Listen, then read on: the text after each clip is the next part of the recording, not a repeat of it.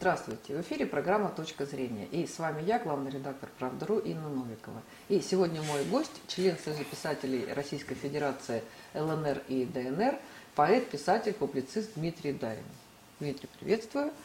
Приветствую, да, Инна. Вот я с удивлением, честно говоря, вот перед эфиром узнала, что член Союза писателей не только России, но и а, Донбасса, и вот Луганской Народной Республики.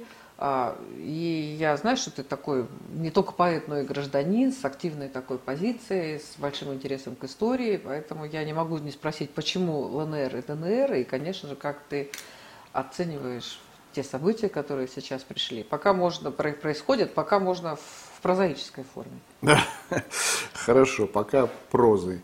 Ну, вообще-то давно, ты просто, наверное, подзабыл, у тебя очень большое количество всяких гостей, интересных, разных и важных, поэтому я был в Луганске первый раз в пятнадцатом году, потом был еще раз в Луганске, потом был и в Донецке, ну и в этом смысле не прошло бесследно там мое пребывание, и мы, конечно, с поэтами, прежде всего с Глебом Бобровым, председателем Союза писателей Луганской Народной Республики, и он мне на моем заявлении расписался, что принято, там не до корочек было, там вот не до всех этих вещей, я храню эту бумажку, знаешь, очень как ценную, в папочке, вот отдельно, как мандат некий, вот, ну и, соответственно, когда я был в Донецке с выступлениями, с, со сборником военно-патриотических песен «Работайте, братья», то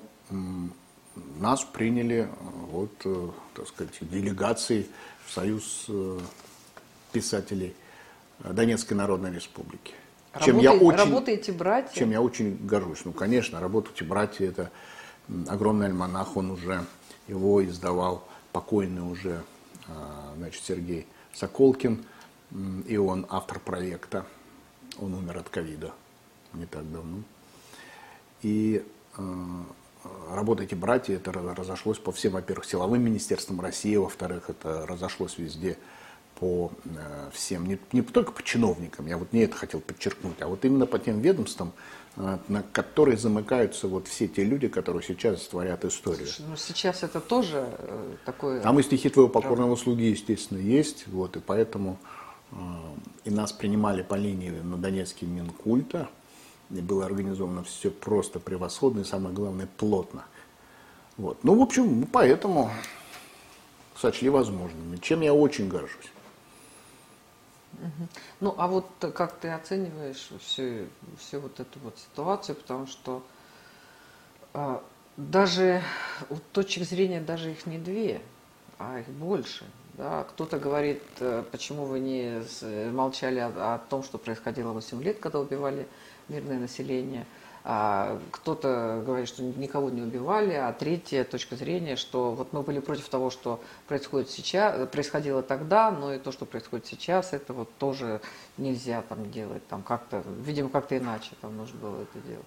Да. Это как поэт, вот, как, как ты, как, как я поэт, как, как ты поэт и как видишь? Человек, я могу сказать, что я видел, я вот в Луганске видел дома, срезанные как бритвы снарядами, где еще там часть семьи погибла, а кто-то еще живет в той квартире, которая без стены, ну, представь себе, вот выходит на улицу, потому что там, ну, как вот съемки э, руин э, Великой Отечественной войны. Э, и когда я выступал там и в университете Шевченко, когда тебе говорят, что вот, вот снаряд, слава богу, сюда вот попал, а вот здесь вот сейчас вот ремонтная работа, вот сюда вот он не попал.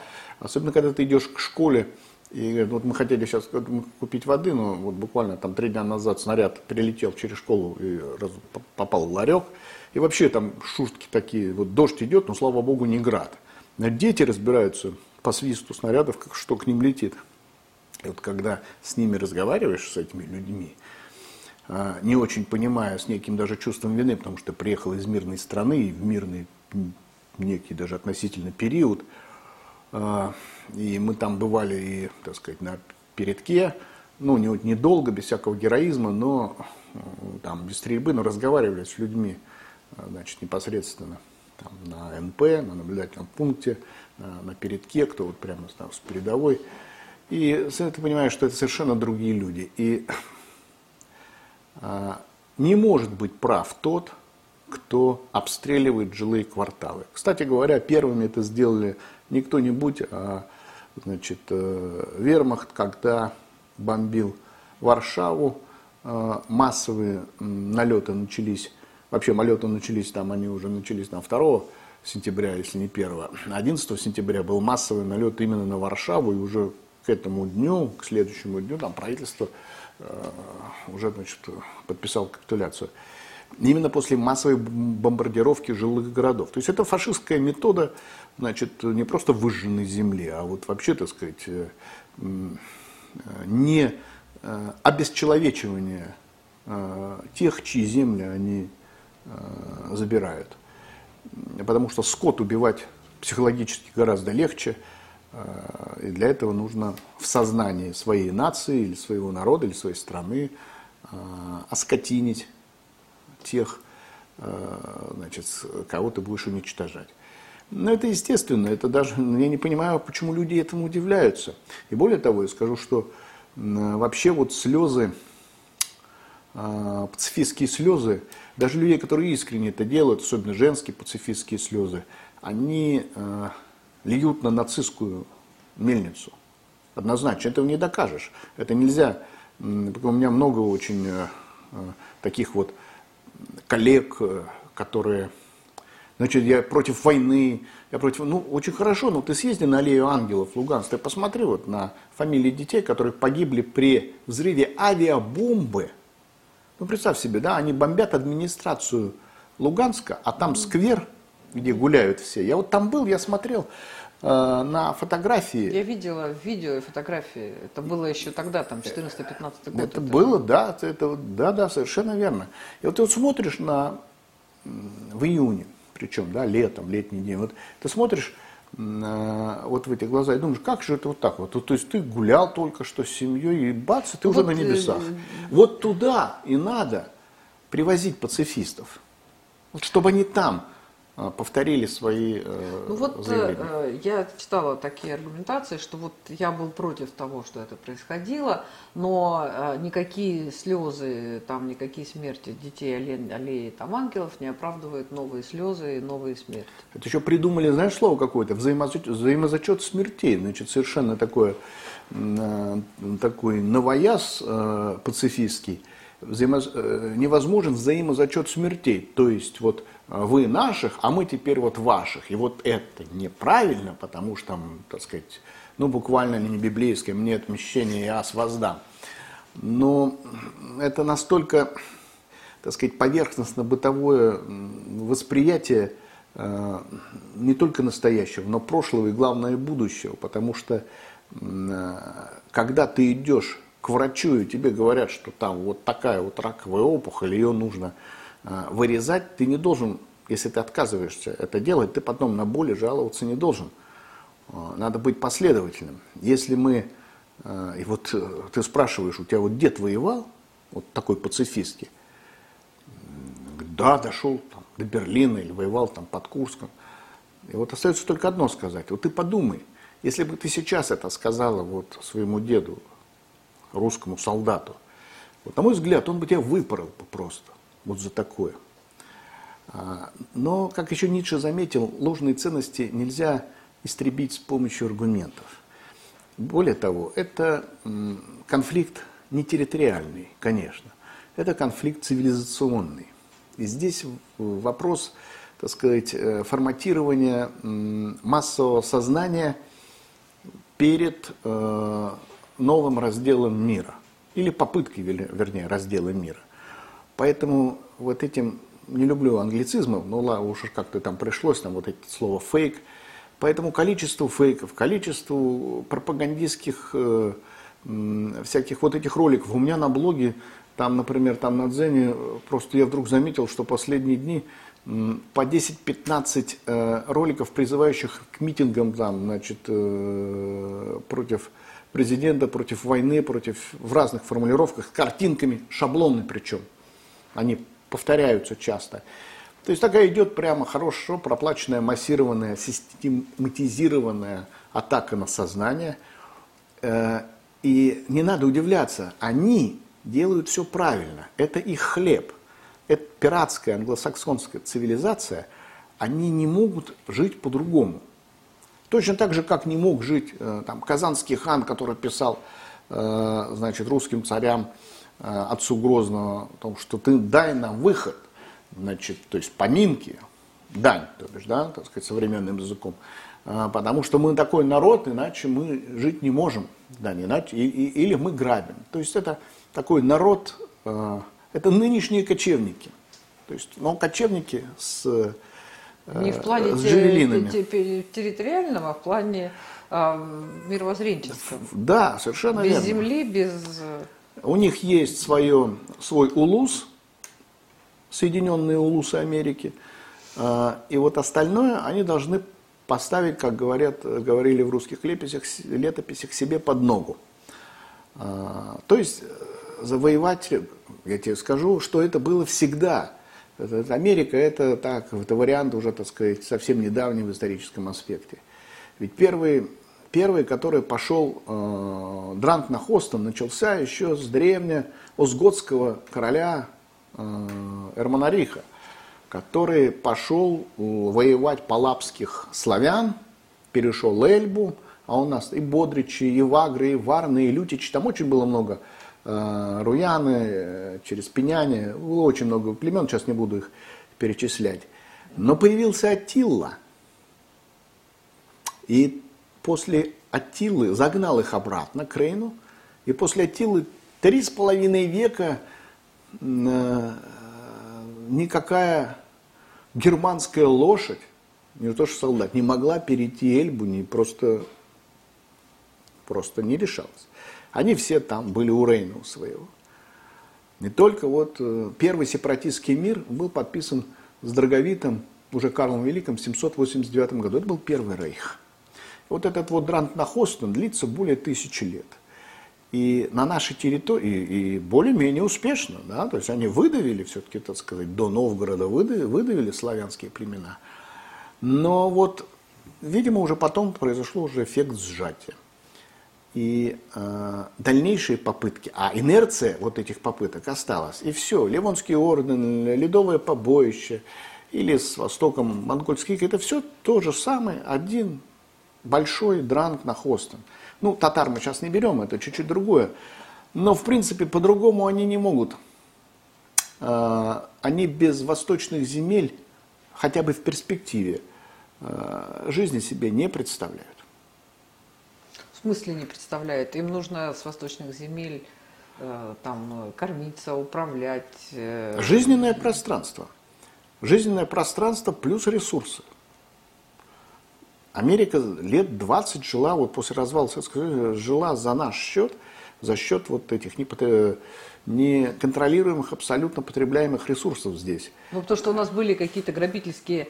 соглашения, о разделе, о, разде... продукции, о разделе продукции, которые Путин возму... совсем не так, не так давно-то, в историческом, так сказать, разрезе у них не так давно э, денонсировал. Других... Конечно. Они... То есть что? Колония. Угу. У Британии колонии. Почему-то никого не возмущает, там, так сказать, что они давили восстание сипаев в Индии. Ну, так было ну, дело, и все. Э, понимаешь, как? Предание старины глубокой. Мы же помним, что у нас э, там, двойная мораль, потому что когда то, что было с Косово, это другое дело, признание Косово, да, при том, что это были люди пришлые албанцы, да, в Сербии. А, вот, а то, что происходит с Крымом, это другое. То, что происходит сейчас, это вообще там другое, да. А Израиль э, там шарашит по этим, там, по Хизбалле, да, это причем, ну, это как бы вообще там нельзя да. сравнивать. Да, никто. Ну, двойные стандарты, это, считай, никакого. Стандарт должен быть один, либо никаких.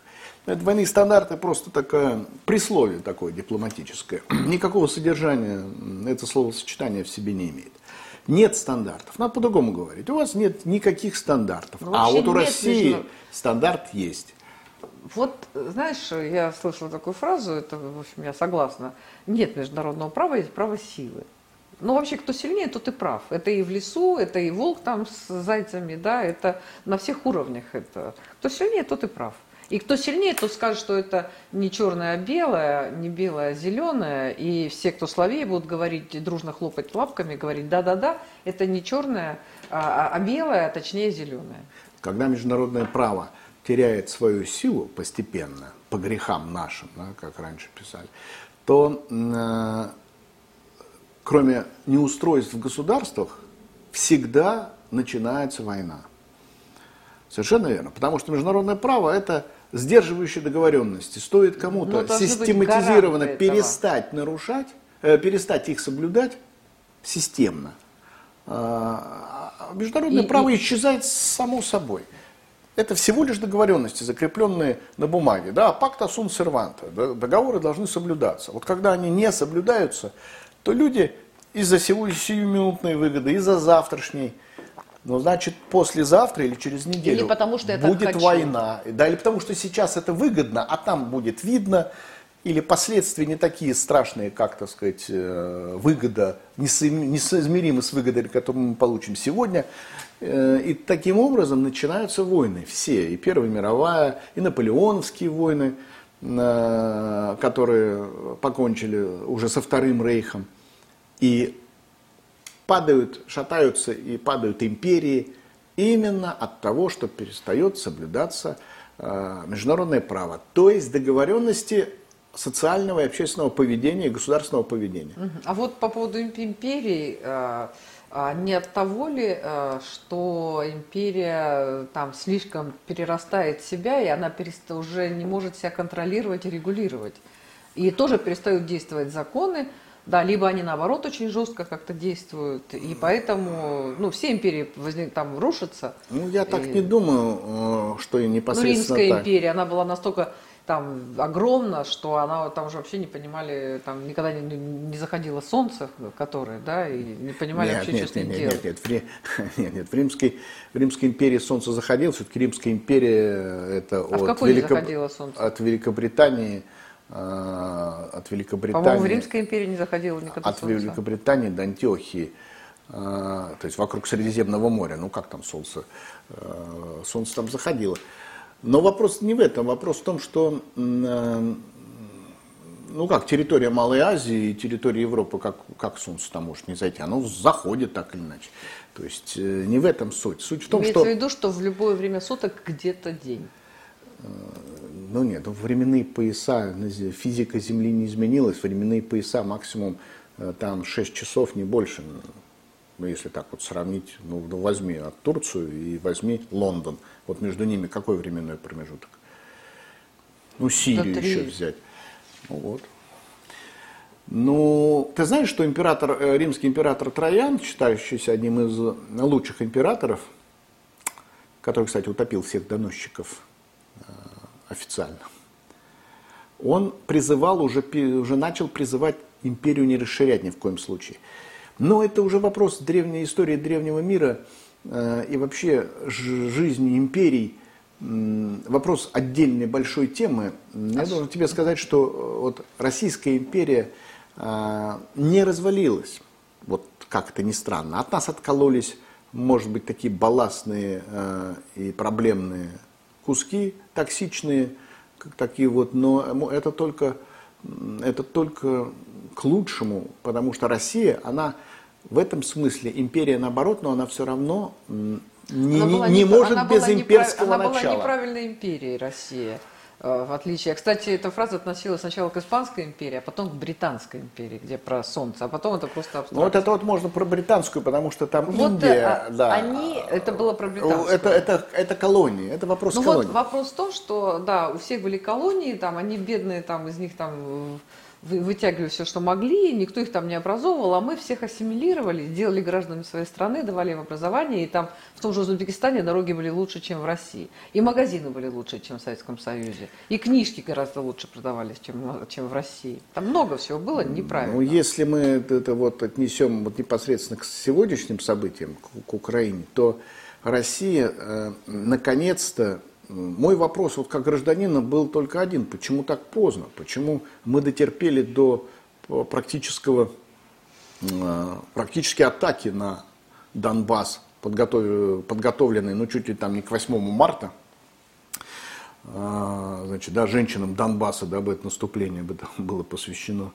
Но почему, ну, там много всяких резонов, мы сейчас не будем за Кремль думать, но все-таки это надо было делать тогда, после Дебальцева, после вот того, как ВСУ было деморализовано, без летального оружия, без таких поставок, без инструкторов американских. Ну, в шестнадцатом году максимум. Сложно сейчас, сложно сейчас говорить об этом. Вот понимаешь? Моя гражданская позиция, но я тебе должен сказать, что, э, э, что отношения внутри вот, пятой колонны, шестой и седьмой колонны вот просто поражает. Ведь э, все время происходит одно и то же. Когда мы подавили польское восстание в тысяча восемьсот тридцатом году, и Александр Сергеевич Пушкин, наше все, написал свое знаменитое э, «Клеветникам России», который сейчас ходит по интернету, актуально звучит как никогда. Ты знаешь, что с ним практически перестали... Кто-то, конечно, здоровался, а вот, например, э, держательница салона Дарья Финкельмон, Долли, как ее звали, Финкельмон, внучка самого Кутузова, фельдмаршала Кутузова, перестала с ним здороваться вообще. Основатель и первый председатель Русского исторического общества Петр Вяземский, значит, писал, что там, значит, просто насмехался над стихами Пушкина и писал, что, может, правительство обязано делать какие-то кровавые вещи, но вот поэт абсолютно не обязан их воспевать, и мы являемся тормозом к развитию Европы и народов. И, и значит, тут Пушкин повел себя совершенно не по-европейски, и вот простить ему этого нельзя, верноподданнические стихи. Ну и, в общем, даже Белинский написал, что, что стоило написать Пушкину пару верноподданнических стихов, как он потерял любовь народа. Но это все... Это, это не любовь народа, это любовь, любовь От... не народа. Да, видимо, это любовь... Интеллигенции. Совершенно верно, это любовь разночинная. Вот ты абсолютно правильно сказал, потому что Гоголь, кстати, вот это знаменитое, которое часто путает высказывание, что Пушкин явится через двести лет, он не так говорил совершенно. Он говорил в статье «Несколько слов о Пушкине», по-моему, тысяча восемьсот тридцать второго года, как раз после вот этих событий. Он писал, что Пушкин является собой пример русского человека в его развитии, которым он явится через двести лет. То есть это э, в развитии русский человек, который явится через двести лет. Вот он явился через двести лет, и вот мы это видим, что такие вот люди, э, они сейчас и воюют на Донбассе.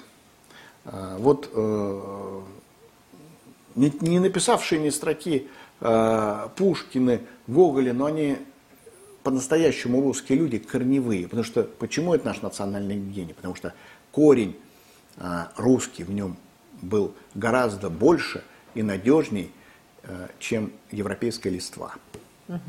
Ну вот, э, Дмитрий, скажи мне, пожалуйста, вот, на, на что тебя вот эти дни вдохновили? Я знаю, что ты написал несколько стихотворений, ты в прозе как бы рассказал свою позицию, но поэт ведь он... Да-да, поэт в России меньше, чем сержант. Да, поэт в России меньше, чем сержант.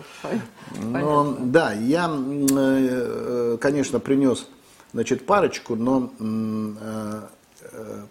Хотел бы еще добавить за Александра Сергеевича, что мало кто помнит, но он еще написал стихотворение как раз по этим событиям, тоже тысяча девятьсот тридцать первого года, если мне память не изменяет, стихотворение «На взятие Варшавы», незаконченное, или другое название «С русскому либералу».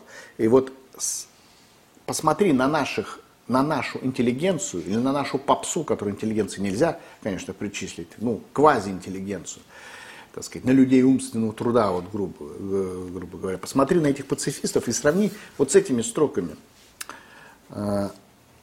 Ты просвещением свой разум осветил, ты светлый, ты правда светлый лик увидел, и нежно чуждые народы возлюбил, и мудро свой возненавидел. Ты руки потирал от наших неудач. С лукавым смехом слушал вести, когда полки скакали вскачь, и гибло знамя нашей чести.